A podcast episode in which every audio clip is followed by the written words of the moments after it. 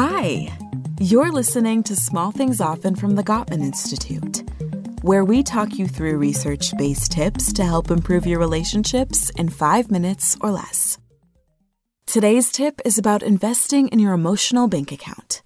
What does that mean? Think about it. You make regular deposits into your savings account to keep your financial life secure. Daily deposits in your emotional bank account keeps your relationship secure.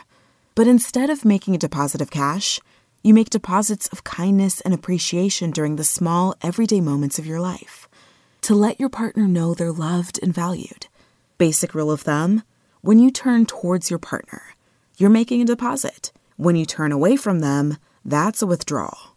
For instance, say you're in the middle of writing an email and your partner begins to share a funny story that happened during their day, and you stop to listen and share a laugh. Ka-ching! You just turned towards them and made a deposit. On the flip side, if you say, I don't have time right now, I'm busy, you've turned away from them and made a withdrawal. Too many withdrawals, and your account balance could eventually fall to zero, or even worse, become overdrawn. And when your emotional bank account is in the red, that's when you start drifting apart or having frequent arguments. And before you know it, you realize your relationship is in big trouble.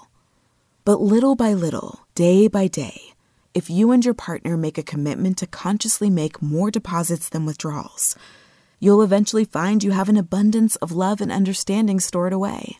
And the trust and respect you've accumulated can help carry you through any conflicts or difficulties that may pop up in the future. Here's some tips to make that happen. First, pay attention. No matter how busy your days, be mindful of any bids for connection your partner may make. A bid could be anything from a remark, a touch, a sigh, a wink, or simply asking, How was your day? You may miss some bids, but the more you recognize them and respond, the larger and more stable your emotional bank account will become.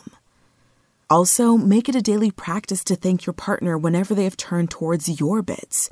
Be grateful for your partner's love and support, and don't hold back. Tell them. Another idea every week, take 20 or 30 minutes to have a stress reducing conversation. Take turns giving each other your undivided attention to talk about all the stressors in your life or job, with one rule do not discuss your relationship. Actively listen. Let your partner know that you've heard them, then validate their feelings. Also, be understanding. If your partner has a complaint, don't get defensive or try to solve their problem. Instead, listen, then express that you understand. And if they're happy about something, get excited too. Sharing joy is another huge deposit. And finally, be physically affectionate. Kiss, hug, cuddle. Hold hands while just sitting on the couch watching TV or taking a walk. These small deposits of affection add up and will strengthen your bond even further.